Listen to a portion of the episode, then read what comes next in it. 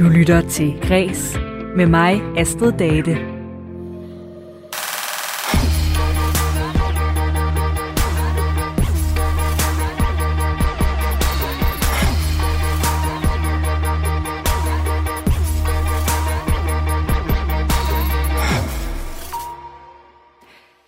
Ah, et eller andet sted, der kommer det jo ikke som en uh, decideret overraskelse, men det gør alligevel ondt.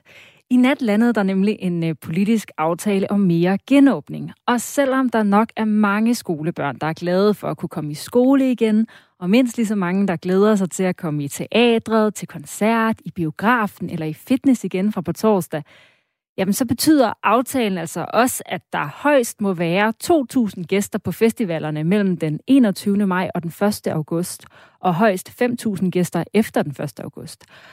Og det fører nu til aflysninger af en lang række af sommerens festivaler, som Roskilde Festival, Northside, Jelling Festival og Smukfest. I dagens program, der kan du høre, hvordan den her øh, sovens dag, som den er blevet kaldt, hvordan den har været for festivallederen for Nibe Festival, der også har måttet aflyse. Vi skal også forbi Kunstmuseet Arken, hvor der lige nu glimter helt vildt. De har nemlig en øh, stor udstilling med guld, både med moderne kunstværker og med gamle kulturhistoriske ting helt tilbage fra øh, oldtiden. Og hvad, øh, hvad er det særlige, som guld kan, og gennem årtusinder stadig vækker i os?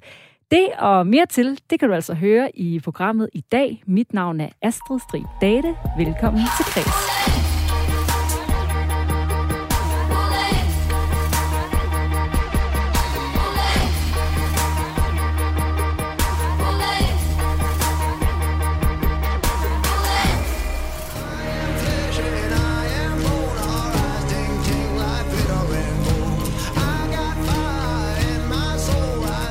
Her var det lidt af Barnes Courtney's Glitter and Gold.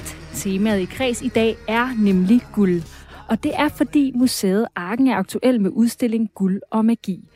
Og så kan jeg sige velkommen til dig, Gry Hedin. Du er øh, museumsinspektør på Arken og har været med til at lave udstillingen. Ja, tak.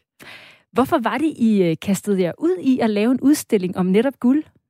Jamen altså, guld er jo magisk. Altså, guld har fascineret mennesker til alle tider. Altså helt fra de allerførste hulemalerier og så videre. Der findes nogle steder små guldklumper, og man har måske fundet det her metal, og så kigget op på solen, og så begyndt at fortælle historier om alting sammenhæng. Så guld er, er et helt vildt materiale, som ja, man kan finde øh, fascination af gennem hele kulturhistorien, men også i, øh, i moderne kunst. Går man på messer, gallerier, museer osv., så, videre, så, så er der enormt mange samtidskunstnere, som bruger guldet. Og det gør de til at fortælle, hvem vi er, hvem vi tror, vi er, og øh, i virkeligheden også til at rette noget, noget kritik mod den måde, øh, verden fungerer på, og, øh, og civilisationernes historie. Altså guldet har haft flere funktioner, kan man sige, og betydninger. Og øh, den her udstilling vil altså gerne tage publikum med på en rejse i guld hele vejen fra stenalderen og frem til i dag. Og vi prøver så at tage et øh, mini-udpluk af den rejse sammen her i dag. Øhm, og vi skal kigge nærmere på tre forskellige værker i udstillingen. Og det første, vi skal snakke om, det er faktisk ret usædvanligt at se øh, netop på et kunstmuseum. Hvad er det for et værk? Jamen, øh, ja, er det et værk? Altså, det er jo faktisk en afdød kvinde. Det er Himling Øjekvinden, som jo ellers øh, er på Nationalmuseet, men vi har lånt hende, hendes knogler, den jord, hun ligger i, og så ikke mindst alle hendes øh, guldsmykker. Øh, så vi udstiller en, øh, en afdød kvinde, og det er jo enormt grænseoverskridende i virkeligheden. Øh, og vi har prøvet at lave lidt gravfred omkring hende. Men hun fortæller en enorm interessant historie om, hvordan vi altid øh, har troet på, på guldet. Hun har et lille bitte stykke guld i munden, en såkaldt Karens mønt. Hun skulle betale færgemanden for at komme til dødsrede. Øh, så i de her smuldrende knogler, der ligger guldet og glimter, som det ædelmetal, det er. Som om det var sådan, ja, sprunget ned på jorden fra, fra stjernerne. Det kommer jo fra gamma glimt. Så den her magi, den genoplever vi ved at at stille de her øh, ja, genstande eller værker øh, sammen med, med samtidskunst. Altså, I har det her altså, ægte skelet, der ligger, og på en mm. eller anden måde øh, er, en, er en gine for de her smykker, det her på, ikke? Og det blev fundet sådan med smykkerne. Kan du ikke lige beskrive, hvordan, øh, hvordan de ser ud, de der guldsmykker? Jo, altså mellem alle de her sådan smuldrende knogler, så ligger der de her guldsmykker øh, og skinner til os.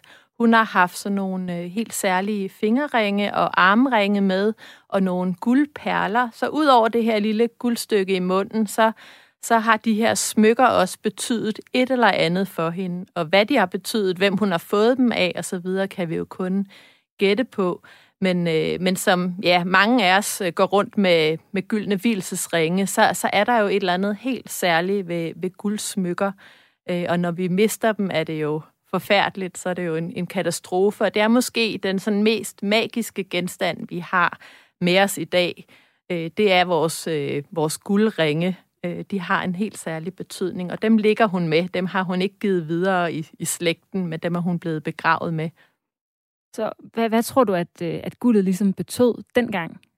Jamen, guld har betydet øh, selvfølgelig rigdom. Øh, man har flashet sit guld øh, på ja, fingre og, og arme på samme måde, som vi gør det i dag, men det har også haft en, en helt særlig magisk betydning.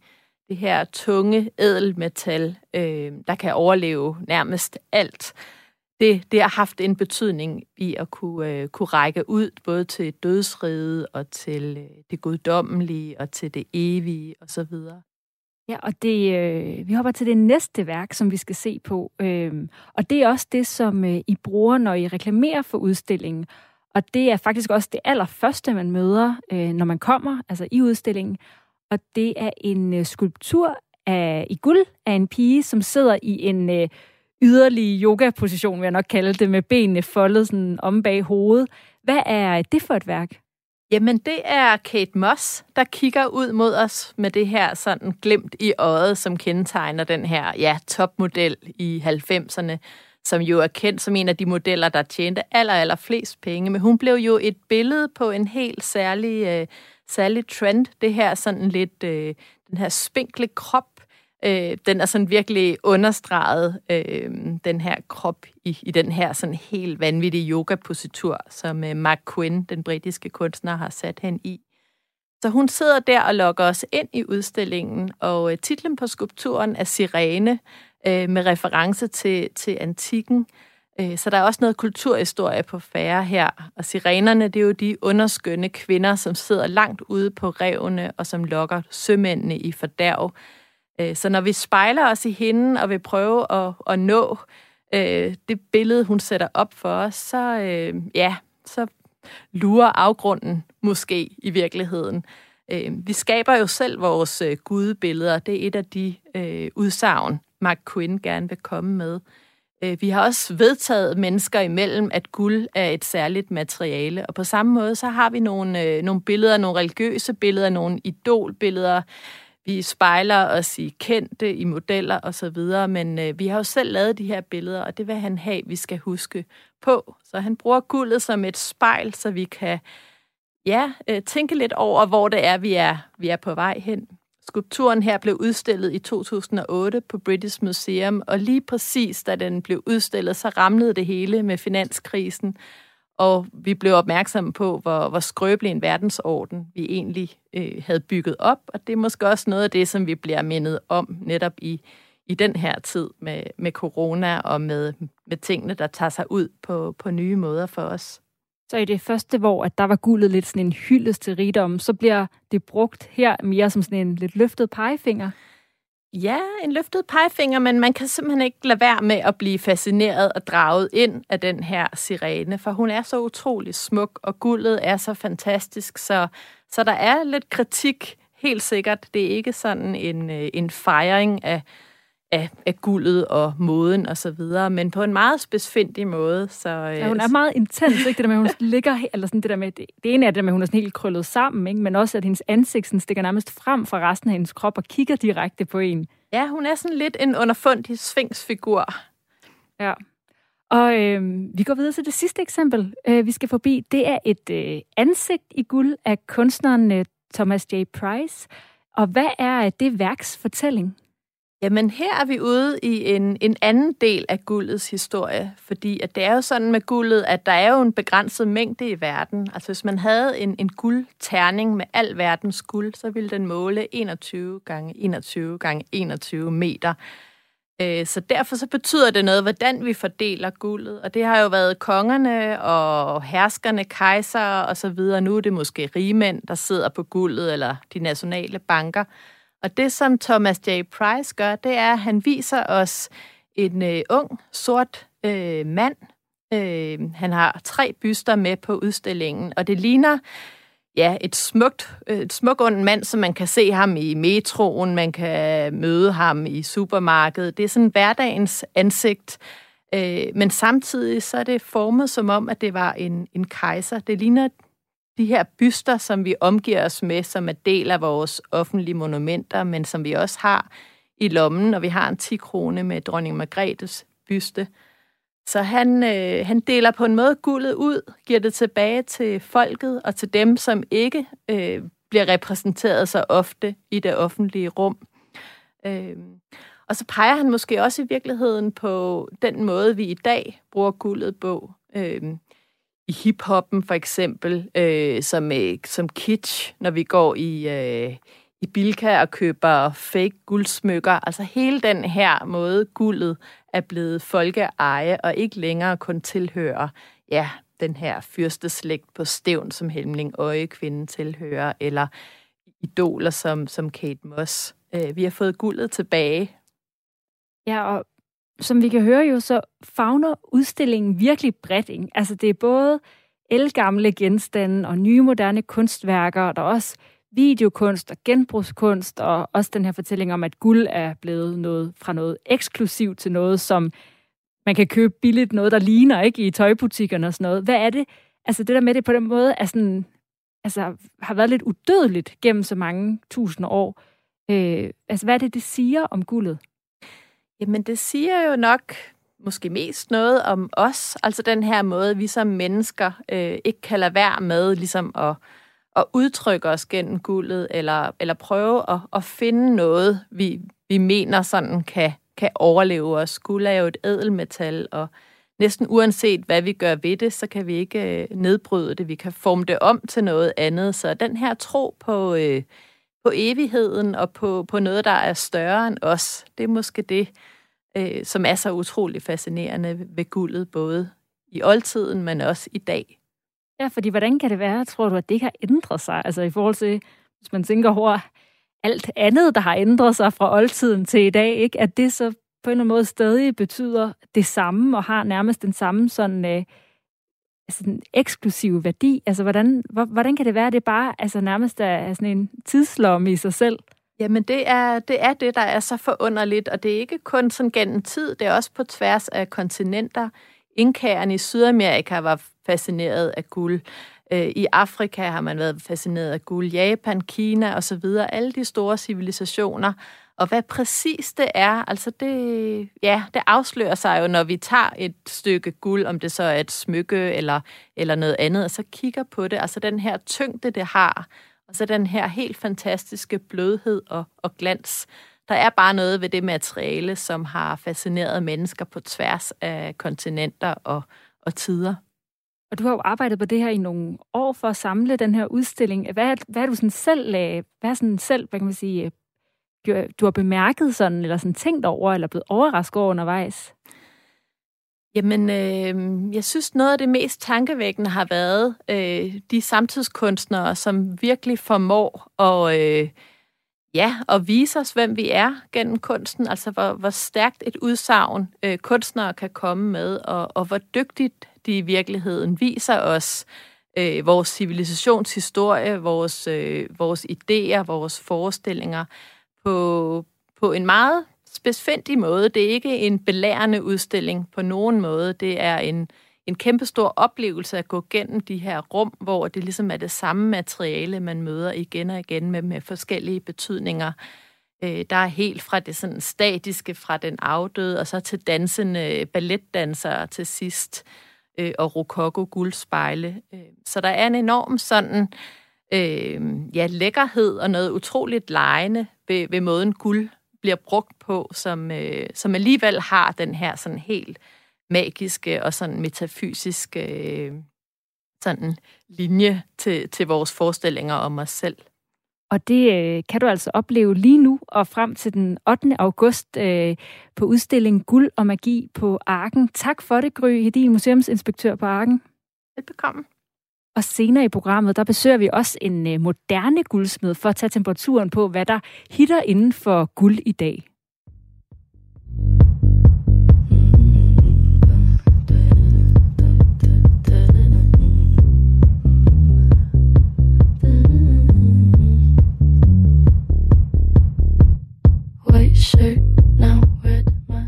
Skal have et par af dagens vigtigste kulturnyheder, og vi starter med kunstneren bag sangen her, nemlig Billie Eilish. Hun er øh, på forsiden af det britiske modemagasin Vogue, og øh, den forside slår nu alle rekorder på hendes øh, egen Instagram-side. Bare 6 minutter efter hun lagde forsidebilledet op, der havde hun nemlig fået 1 million likes på fototjenesten. Og det skyldes måske, at forsiden viser en lidt anderledes side af superstjernen. Mange kender hende øh, først og fremmest for sort og sådan lidt oversized tøj, og hun har sådan noget uh, grønt farvet hår og sort makeup og sådan noget. Men i Vogue, der har hun altså fået langt, lyst, krøllet hår, smoky eyes og sådan et stramt korsetlignende antræk. Og det er en forside, som hun øh, altså har lagt på Instagram, og hvor 20,3 millioner i talende stund har liket. Men øh, 20,3 millioner likes er stadig det rene vand sammenlignet med antallet af afspilninger, som Bad Guy, vi hører her i baggrunden, har. På YouTube har den nemlig over 1 milliard afspilninger. Og så er nationalheksen Danny Druehyld død. Det skriver politikken. Heksen fra Rold Skov satte vilde urter og naturens kræfter og gammel folketro på dagsordenen længe før, at, øh, at det blev øh, noget mainstream og noget, mange går op i. Og i de senere år, der har Drohyl faktisk været en vigtig og anderledes stemme i miljø- og klimadebatten. I forbindelse med genudgivelsen af hendes bog Heksens håndbog fra 1987, der talte vi på kreds med politikens kulturjournalist Gudrun Marie Schmidt, som også har skrevet hendes nekrolog. Her fortalte hun, hvordan Danny Druhyl på samme måde har spillet en rigtig stor rolle i at kickstarte interessen for hobbyhekserier rundt omkring i landet. Jeg tror, at, at noget af det, som øh, kommer til at blande sig i det her moderne hekseri, det er jo også øh, det, som er hendes hjertesag i dag, som er klimaet, du ved, og biodiversitet. Ja. Fordi hun har gået så meget ud i skoven og haft heksecirkler og danset i måneskin og badet i hellige kilder og sådan noget så har hun jo altså en stor sorg over at se øh, urter og blomster og planter og dyrelivet svinde ind. Øh, og derfor så, øh, så tror jeg, altså det der er hendes hjertesag, det er jo også noget, som ligger mange moderne hekse, tror jeg, øh, altså tæt på sind, nemlig det her med, hvordan kan vi, øh, hvordan kan vi opføre os bedre over for naturen, ikke? hvordan kan vi passe på det, vi har. Danny Druhyl, hun blev 73 år gammel og døde efter længere tids sygdom.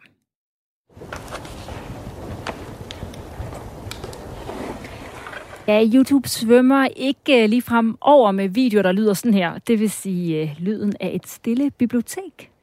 Øh, og det er faktisk ikke så underligt, øh, som det lyder. Især øh, skoleelever har nemlig svært ved at finde de rigtige rammer for at kunne koncentrere sig om at læse. Og det går simpelthen ud over læselysten. Men øh, nu vil et nyudviklet romanforløb af Christiane Hauer fra Københavns Universitet gøre det nemmere at fordybe sig i litteraturen.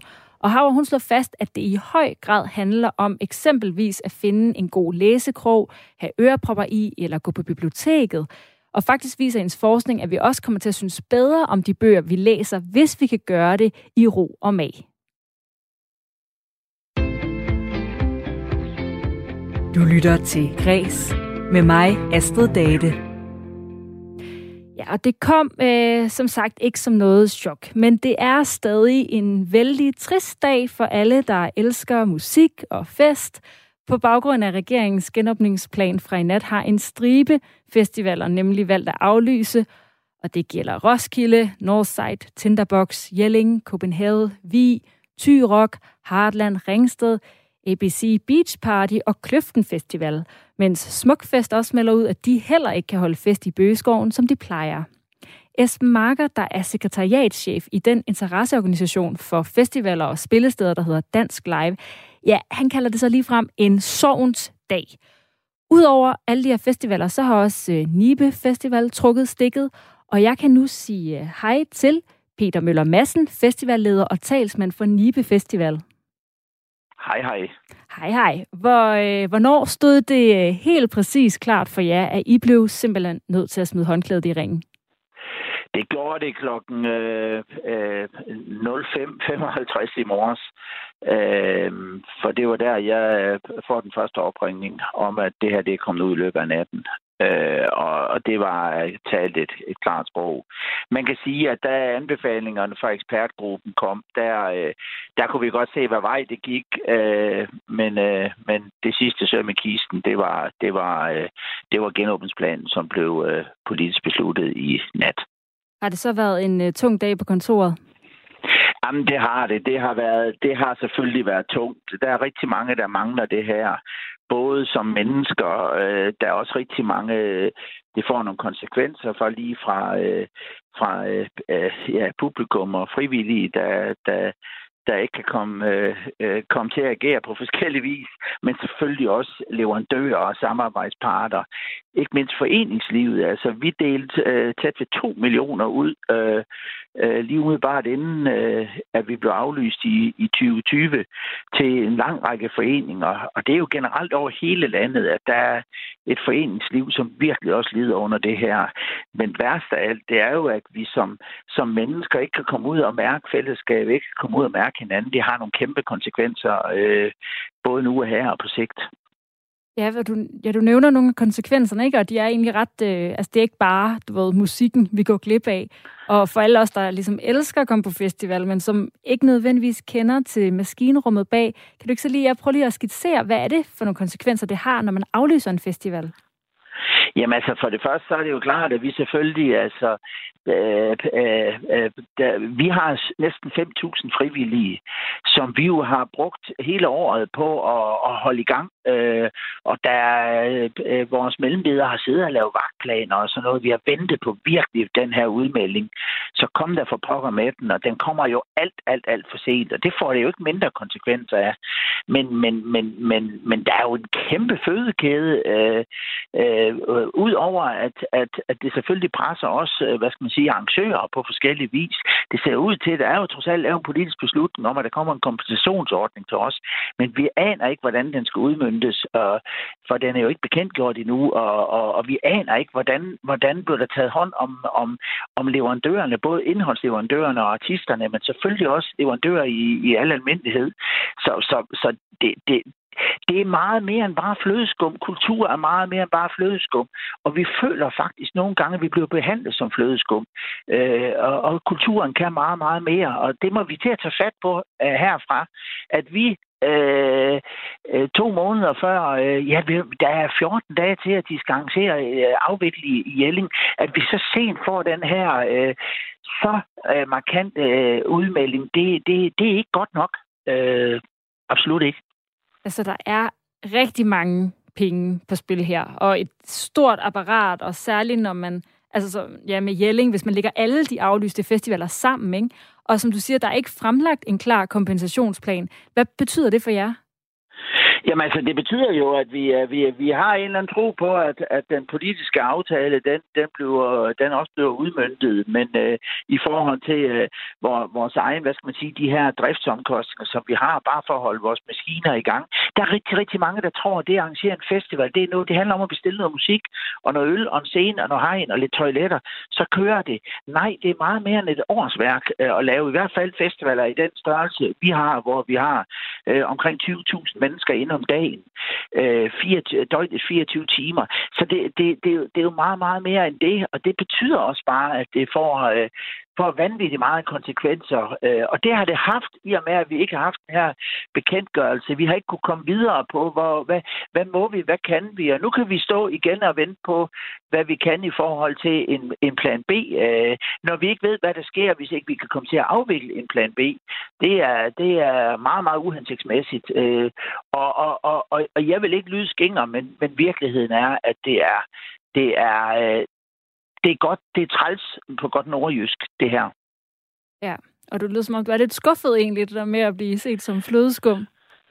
Jamen, jeg tror bare, det er enormt vigtigt, at vi får positioneret os til meget mere end bare at være flødeskum, for vi er meget mere end bare flødeskum, og, og der skal vi selvfølgelig også gribe egen barm øh, og, øh, og, og, og i gang med en lang, lang, tung proces med at fortælle, hvad kulturen kan. Øh, for det er så nemt, og det er ikke særlig øh, målbart, øh, og når det ikke er målbart, så er det svært at håndtere i sådan en situation som den her. Det synes jeg, vi har rigtig, rigtig mange gode eksempler på, også i forhold til for eksempel, hvordan man, øh, hvordan man, øh, man, man holder hånden under under øh, noget så kryptisk som artister. Øh, så, så, øh, men, men, men jeg lover dig for, at hvis vi sidder som arrangører og er frustrerede, så, så, så tag en rundtur rundt til vores, øh, til vores gæster og hør, øh, hvad de har set frem til den her sommer. Jeg tror generelt, at, at, at, at langt, langt størst de er jo ture som noget af det, de mangler aller, allermest.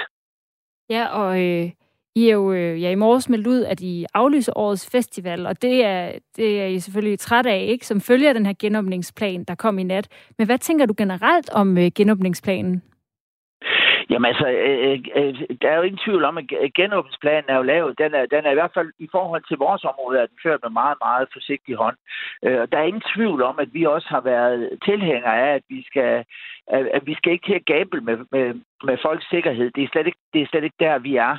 Men, men vi synes, den er meget, meget defensiv i forhold til at få, øh, få, få, få kulturlivet i gang øh, og få, få, få skabt noget, noget, nogle fællesskabsplatformer derude i samfundet. Øh, så, så, men der er heldigvis meget andet, som, som, som åbner og som ruller den rigtige vej, og det skal vi glæde os over i, øh, i de her svære, svære tider. Øh, og jeg håber også, at vi sidst på sæsonen får mulighed for at se, se, øh, se noget større øh, øh, øh, rullet ud på en eller anden måde. Øh, det synes jeg faktisk, at kulturen fortjener, og det synes jeg rent faktisk, at, øh, at, øh, øh, øh at vi som de her ordentlige øh, samfund, som vi er, øh, også fortjener. Og hvad er så næste skridt for jer? Jamen, altså, nu skal vi jo til at i gang med at finde ud af, om vi, øh, om vi ud fra, øh, for genåbningsplanen øh, øh, kan, se, øh, kan se nogle alternative formater rulles ud øh, i vores lille by. Øh, og, og, og noget, der smager af vores DNA. Øh, og det skal vi til at kigge på. Øh, øh på jeg er på vej ind i, i to møder, som omhandler, omhandler det samme. Så håber vi selvfølgelig, at vi kan finde en model, som gør, at vi, at vi øh, på en eller anden måde stadigvæk kan lave kultur i Nibe, for det, øh, det, det er det, vi er her for, og det er det, vi skal, og det er det, folk har behov for.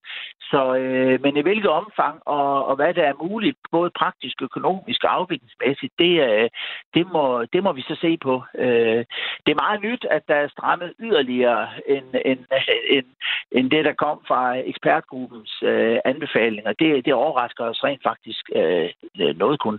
Ja, og alle de her øh, omkostninger, jeg har haft, og det spildte arbejde og sådan noget, får det så konsekvenser, nu er du på vej ind til et møde om, øh, hvad der skal ske næste år? Tror du, øh, altså, tager du godt håb på, at I kan holde Nibe Festival 2022, øh, 2022, som øh, gæsterne så kender? Ja, det kan du bande på. Altså øh, øh, helt og holdent. Vi, øh, vi, skal bare, vi skal bare i gang, og på vores interne platforme, der oser det bare opbakning, også fra vores meget vigtige mellemledere, som siger, at vi, vi, er, vi er så klar, når vi må igen. Øh, og, øh, og, og, og, og det kommer vi til. Vi, er, vi, vi gik ind i den her pandemi med så meget momentum. Vi havde voldsomt meget momentum, øh, øh, totalt udsolgt, og øh, aldrig haft en større omsætning, aldrig haft større overskud, aldrig haft større udlodning.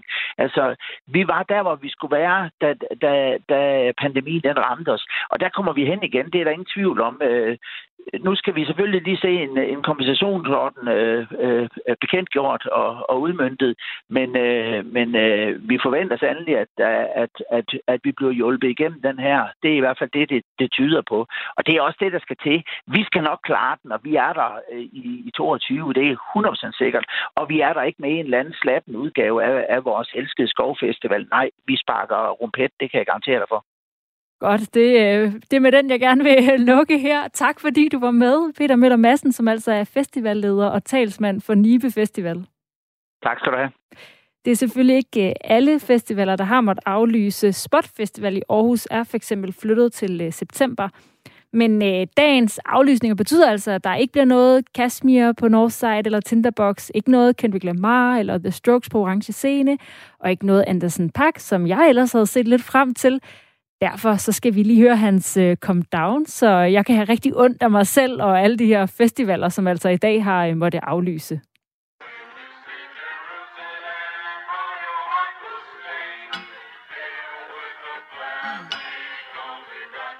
Y'all niggas got me hot.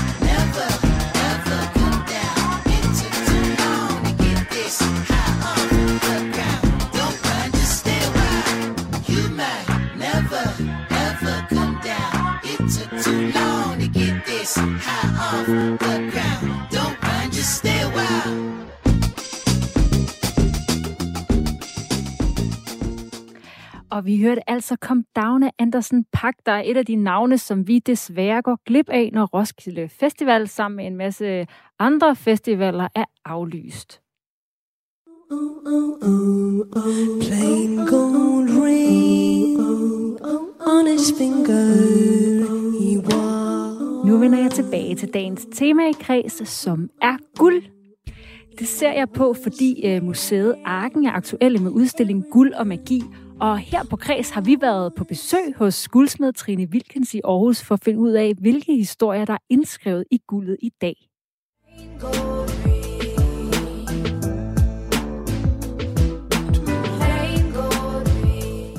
Jeg hedder Trine Wilkens og er guldsmed. Ooh, now we're cooking with fresh grease everywhere, popping and popping, so stand back, please. I'm the sun, you can't shake me. You're my son, don't try her har vi et, øh, et par, som skal have et sæt hvilesesringe, og de har arvet en, en masse guld. Så vi har bygget den her ring op, som sådan er dannet af en masse lag. Og så har jeg renset alle deres smykker og smeltet dem til sådan en lille guldbar, som ringene så skal laves af. But no firepower. You can't do a damn thing to stop me. Så de bliver simpelthen støbt i deres eget guld. Så der er, øh, der er smykker fra begge familierne, øh, der bliver samlet i en, så jeg synes, det er et meget fint symbol i forbindelse med deres hvilelse. Ikke?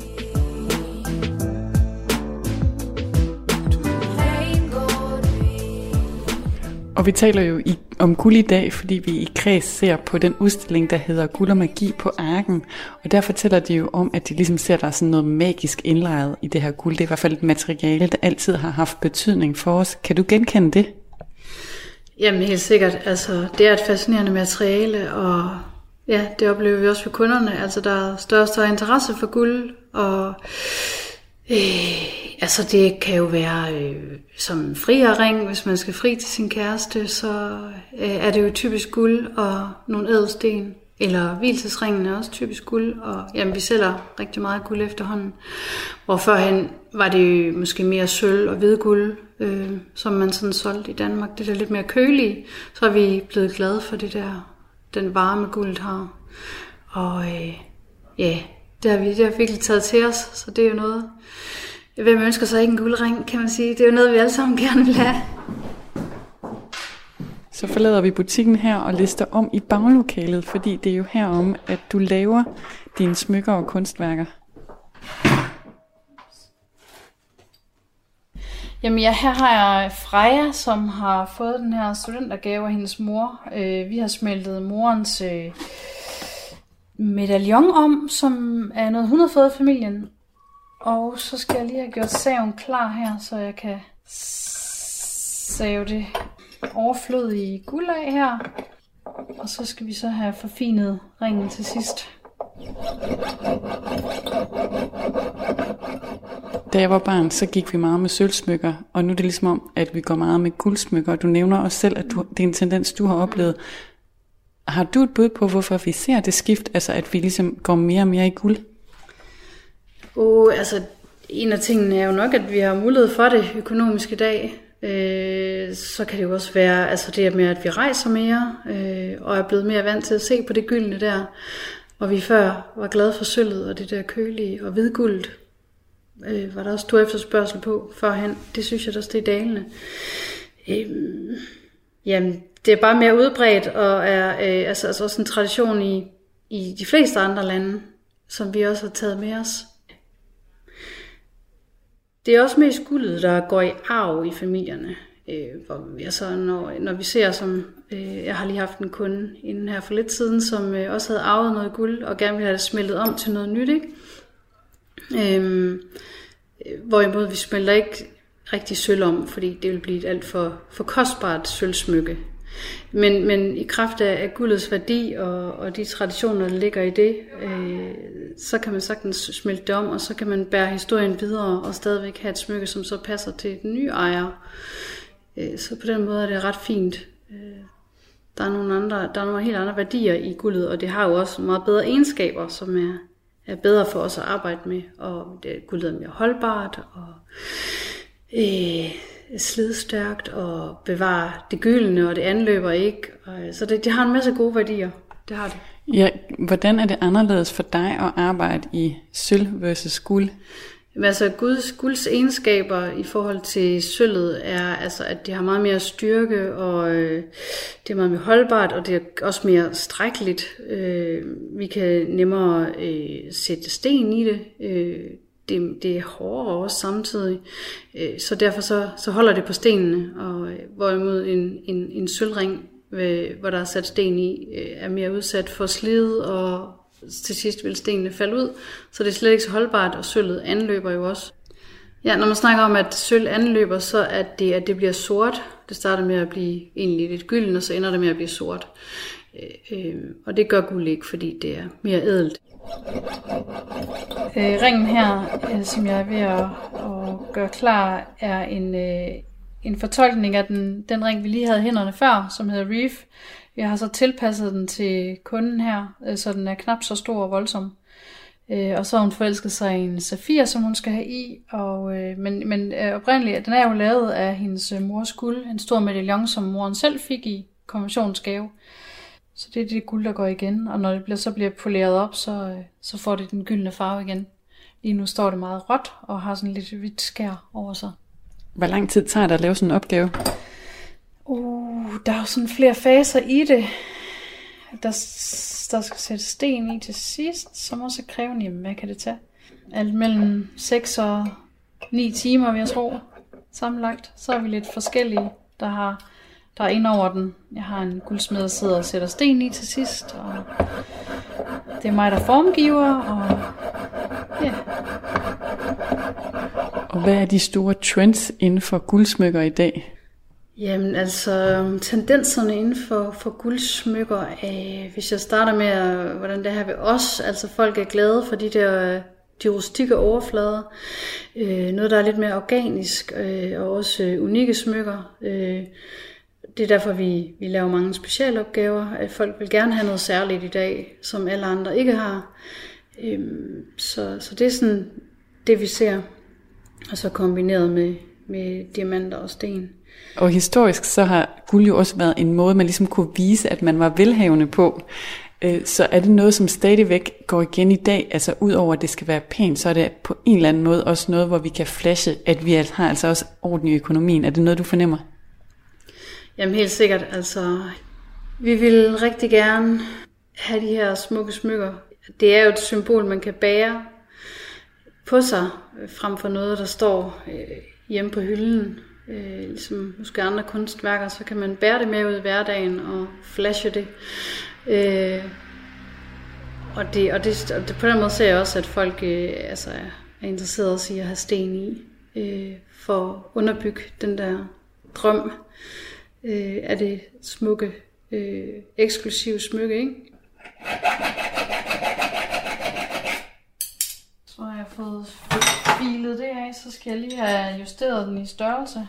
Og der er metallet jo, øh, der er guldet jo sådan fleksibelt, så jeg kan, kan hamre på det, og så strækker det sig. Så nu tager jeg lige hammeren og hamrer lidt.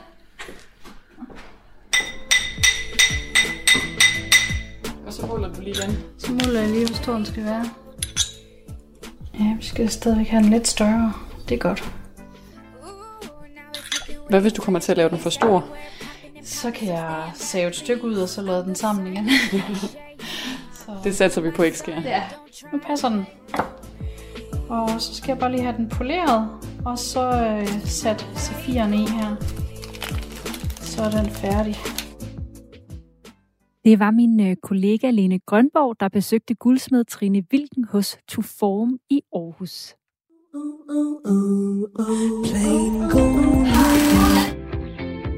Du lytter til Græs med mig, Astrid Date.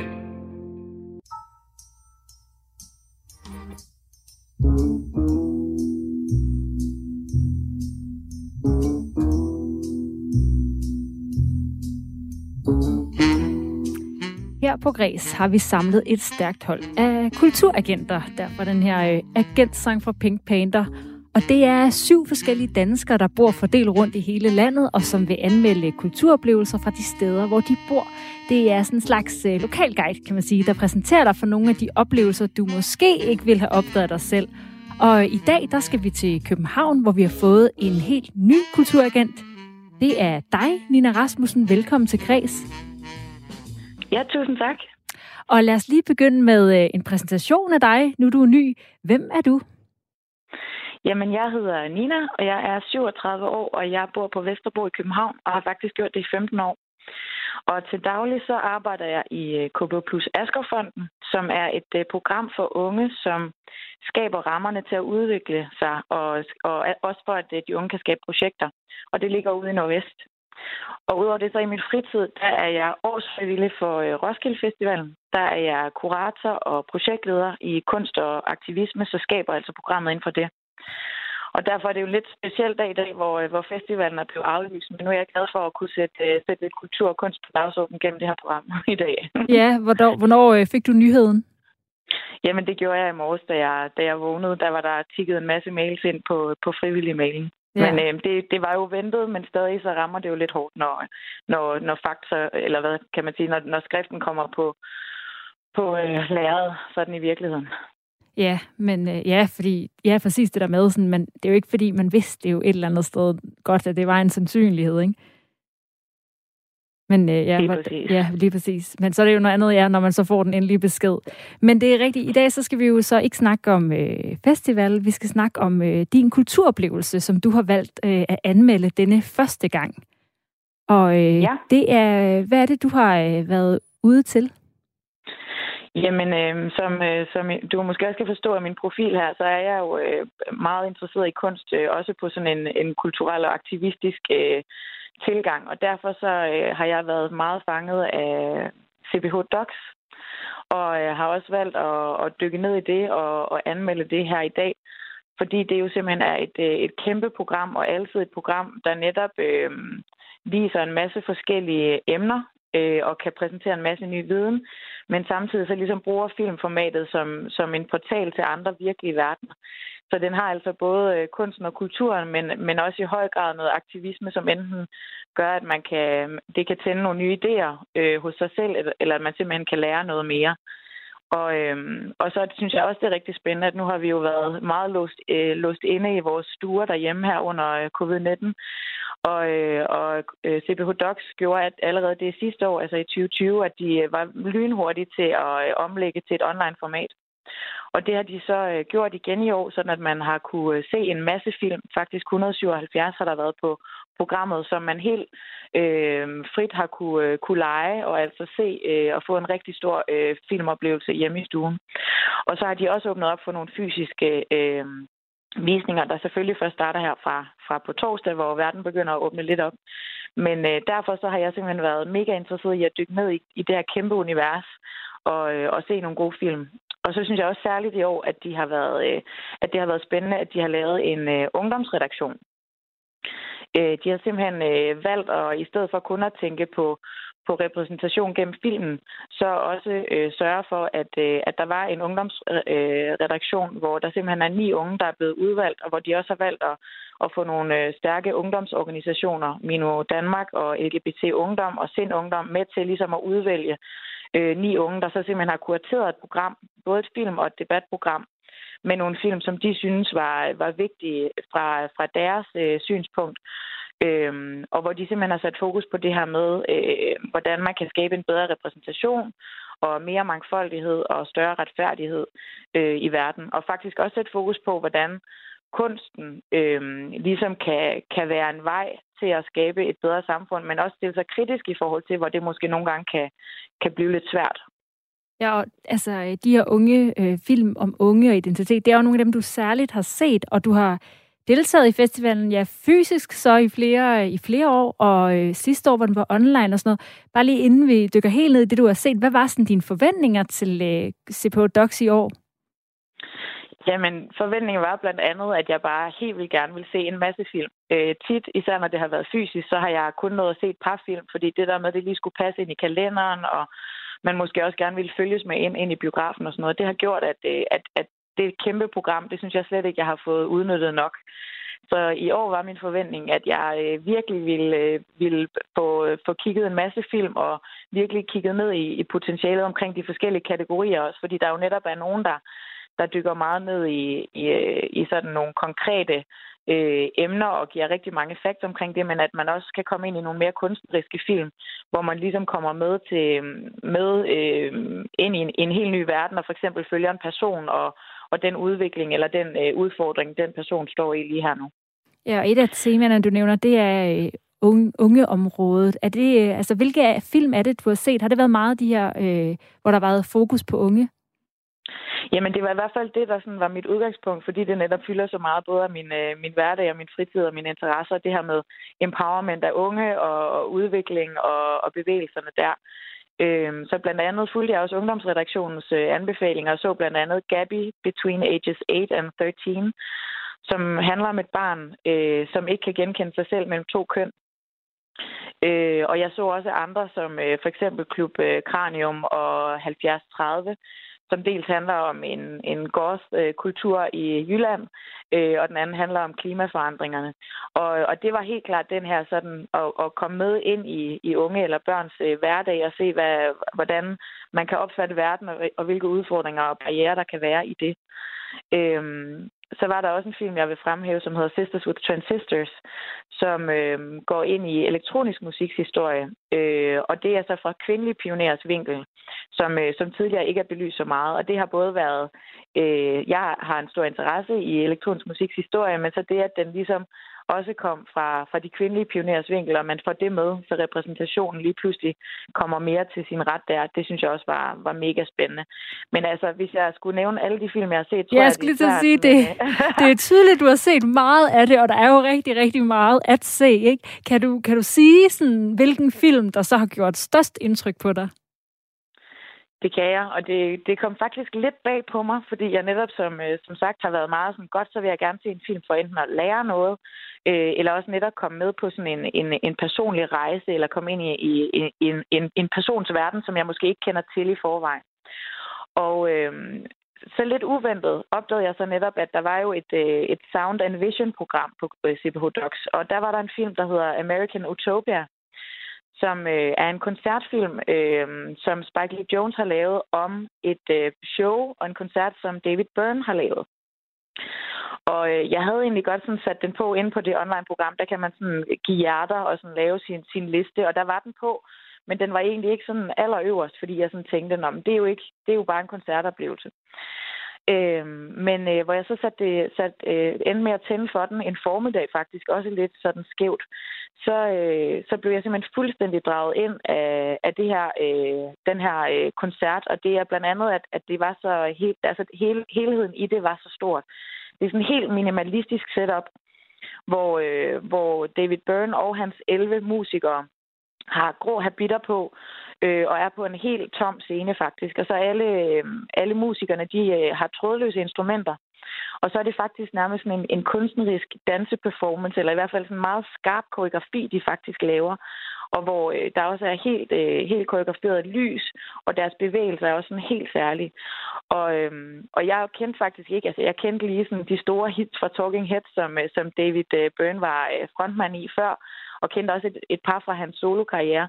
Men udover det, så er det simpelthen den måde, de, de præsenterer sig og, og laver den her performance på scenen, hvor der også kommer nogle politiske budskaber frem, og hvor man simpelthen bare kan mærke, at deres glæde ved at være på scenen, og deres sådan øh, meningsfuldhed og motivation for også at komme med nogle budskaber derfra, øh, altså kommer så stærkt igennem. Så jeg, jeg endte simpelthen med, at det er sådan knap to timer, og jeg var, jeg var bevæget til tårer, og jeg grinede, og jeg var sådan helt opslugt af den måde, de også havde, havde inkorporeret musik og dans og koreografi og lys. Og faktisk med en koncert kom så, øh, kom så stærkt frem med et budskab omkring, at at det er muligt at, øh, at, at, at udvikle sig og ændre sig, og det kan vi gøre som enkeltpersoner, men vi kan jo også gøre det sammen. Og vi skal prøve at høre om, øh, for jeg har faktisk en lille bid af traileren lige her, og så kan vi lige se, om vi kan prøve at fornemme noget af det, du øh, sætter ord på. Fedt. What if we could eliminate everything from the stage except the stuff we care about the most? Without cables or wires, what would be left? Well, it would be us and you. And that's what the show is.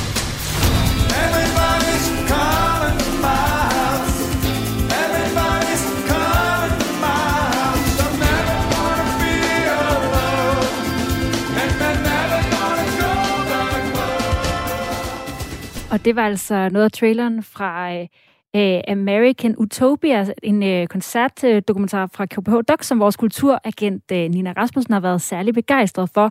Men øh, overall, hvor mange øh, filmroller, hvis vi skal sige det 1-6, vil du så give øh, KPH Docs i år? Jamen, som det nok også har været tydeligt af de ord, jeg har sat på anmeldelsen her, så er det helt klart øh, seks styk. Og øh, det er blandt andet på grund af det, øh, det er meget bredt, men sindssygt skarpe og, øh, og gode indhold, der er kurateret. Øh, og det handler altså både om, øh, om den kunstneriske op, øh, oplevelse, men også simpelthen emnerne, repræsentationen, aktivismen øh, og, og det smukke i at bruge filmen som øh, filmformatet som, som portal til, til viden, men også til kultur og kunst. Og hvem, hvem øh, kan man særligt anbefale det til? Jamen, i virkeligheden så vil jeg sige, at der er, der er noget for enhver smag, og blandt andet også fordi det både kan ske hjemme fra stuen, eller man kan vælge at besøge en af de, øh, de københavnske biografer, når de åbner op her på torsdag.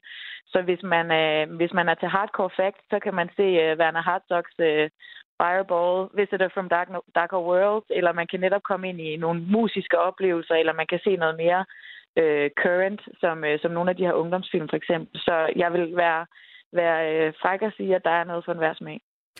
Det lyder jo fantastisk. Nina Rasmussen, denne uges øh, kultur, kulturagent i Kreds fra København. Tak fordi du vil være med og anmelde KPH Docs for os. Det var en fornøjelse. Ja, og KPH Docs kan jo så opleves uh, online indtil på fredag den 6. maj og fysisk i udvalgte biografer i København fra den 6. maj til den 12. maj. Og øh, det her, det var alt, hvad vi havde i dag øh, på Kreds på Radio 4. Programmet det kom i hus med hjælp fra Mathias Wissing, Lene Grønborg, Karoline Kjær Hansen. Jeg hedder Astrid Strib Date, og vi lyttes ved, ved igen i morgen eller på podcasten. I morgen der skal vi blandt andet snakke om øh, årstidernes sange. Aalborg Teater er nemlig aktuel med teaterkoncerten, drøm, teaterkoncerten Drøm, det var en drøm, som byder på øh, flere gamle, gamle sange om øh, årstidernes gang, og det er altså i morgen. Og her kommer et nyhedsoverblik, og senere eftermiddagsprogrammet 4-toget.